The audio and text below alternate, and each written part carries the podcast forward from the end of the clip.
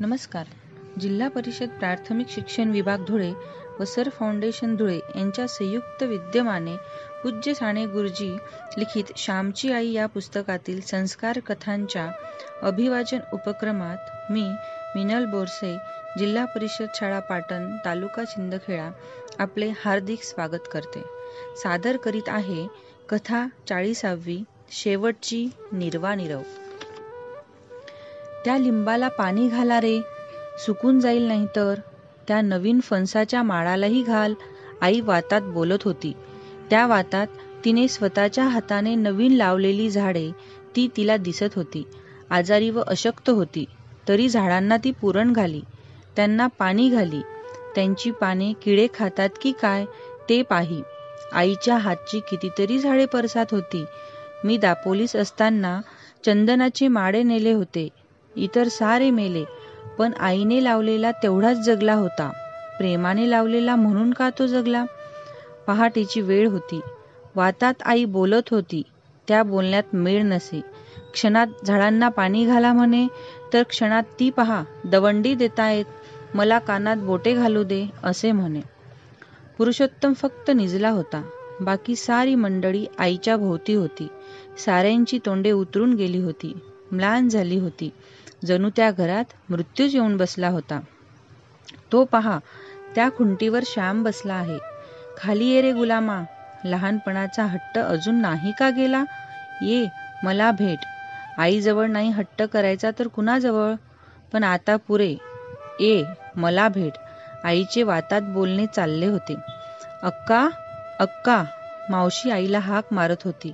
शुद्धीवर आणण्याचा प्रयत्न करत होती. नमू तुझे तेल परत नाही केले? रागावू नको हो. श्याम ए रे तुझे थंड हात ठेव कपाळावर. आईचे शब्द ऐकून साऱ्यांचे डोळे भरून आले होते. कोणी बोले ना सारे स्तब्ध. दुसरी तुमची मांडी हीच माझी अब्रू. दवंडी देतात. द्या म्हणावं तुमचे पाय आहेत ना मला? कुंकू आहे ना कपाळाला? कोण माझी अब्रू नेणार? कोणता सावकार अब्रू नेईल? माझी अब्रू तिका दाग दागिन्यात घरादारात शेताभातात आहे. त्यांचे पाय त्यांची मांडी त्यांचे प्रेम यात माझी अब्रू द्या रे त्यांची मांडी द्या असे म्हणून आई उठू लागली. ती कोणाला आवरेना साऱ्यांनी तिला निजविले. वडील आईचे डोके मांडीवर घेऊन बसले. पाणी पाणी आई म्हणाली. मावशीनं आईच्या तोंडात पाणी घातले.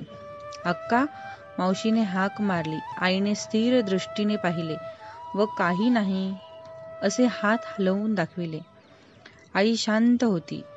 घेतले माझं डोकं मांडीवर? आईने विचारले.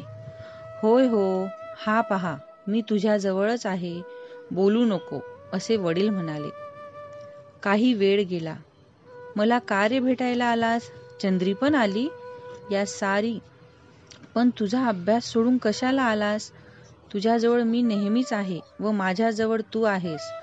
आलास तर मग ये असा रुसू नको. श्याम मी दळायला लावले म्हणून रुसलास? आता नाही हो दळायला लावणार. आता संपले. ए श्याम नाही काय म्हणतात तो पहा मला दिसतो आहे समोर. श्यामच ना तो? तुम्हाला ओळखता नाही आला म्हणून? आईला का नाही ओळखता येणार? अशी वातात रात्र गेली. दिवस उजाडला.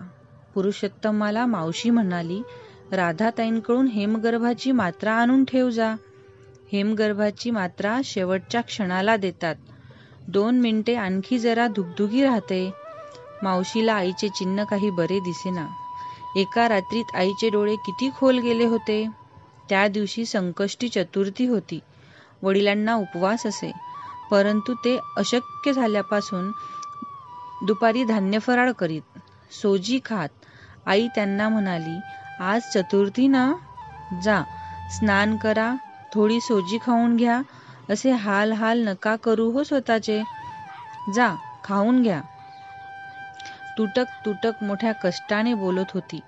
वडील उठले स्नान करून देवळात गेले. येताना त्यांनी गणपतीचे तीर्थ आणले व आईला दिले. आईने धाकट्या पुरुषोत्तमाला जवळ घेतले. त्याच्या तोंडावरून हात फिरवला. अत्यंत क्षीण स्वराने ती म्हणाली बाळ चांगला रहा. हट्ट नको करू. दादा अण्णा आहेत तुला. मावशी आहे. चांगला नीट वाग. पुरुषोत्तम रडू लागला. आई सारखी त्याच्या पाठीवरून हात फिरवीत होती. सखू साऱ्यांनी खाल्लेत का ग? आईने विचारले. होय हो अक्का मावशी म्हणाली. सखू सारी तुझी हो.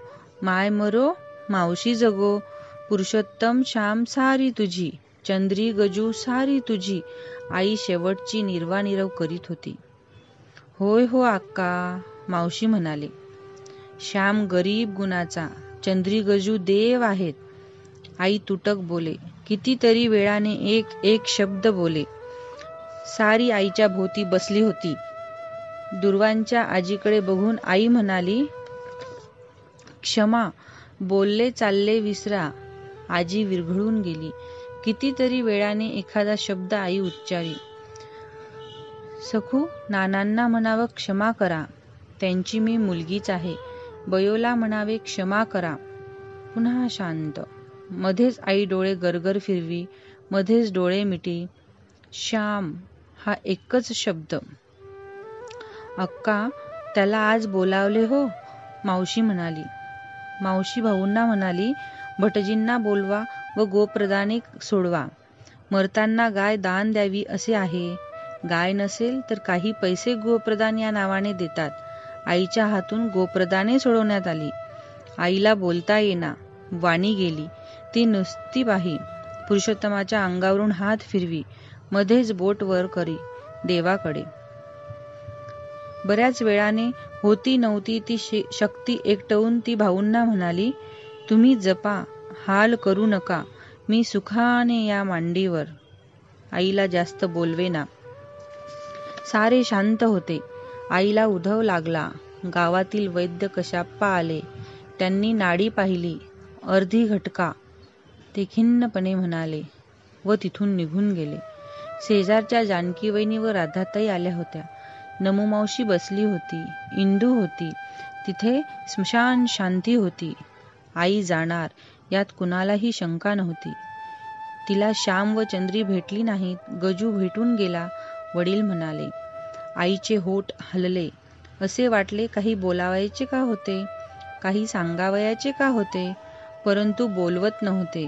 ते ओठ राम म्हणत होते की श्याम म्हणत होते?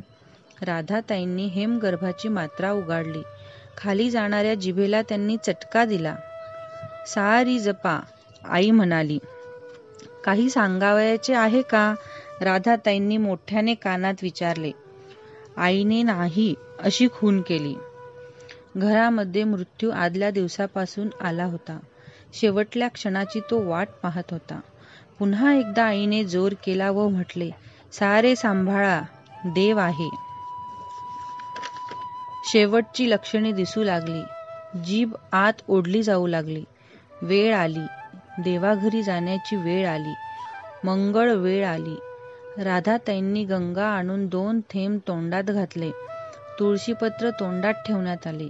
आईला घोंगडीवर घेण्यात आले. देवाकडे जाताना विरक्त होऊन जावे लागते. थोडा वेळ गेला.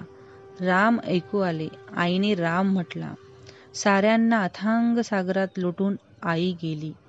बोलावणे आले आणि आई गेली. ते बोलावणे कोणाला नाकारता येत नाही. श्यामची आई कायमची निघून गेली. भाऊंची पुण्याई गेली. पुरुषोत्तम वरचे कृपाछत्र गेले.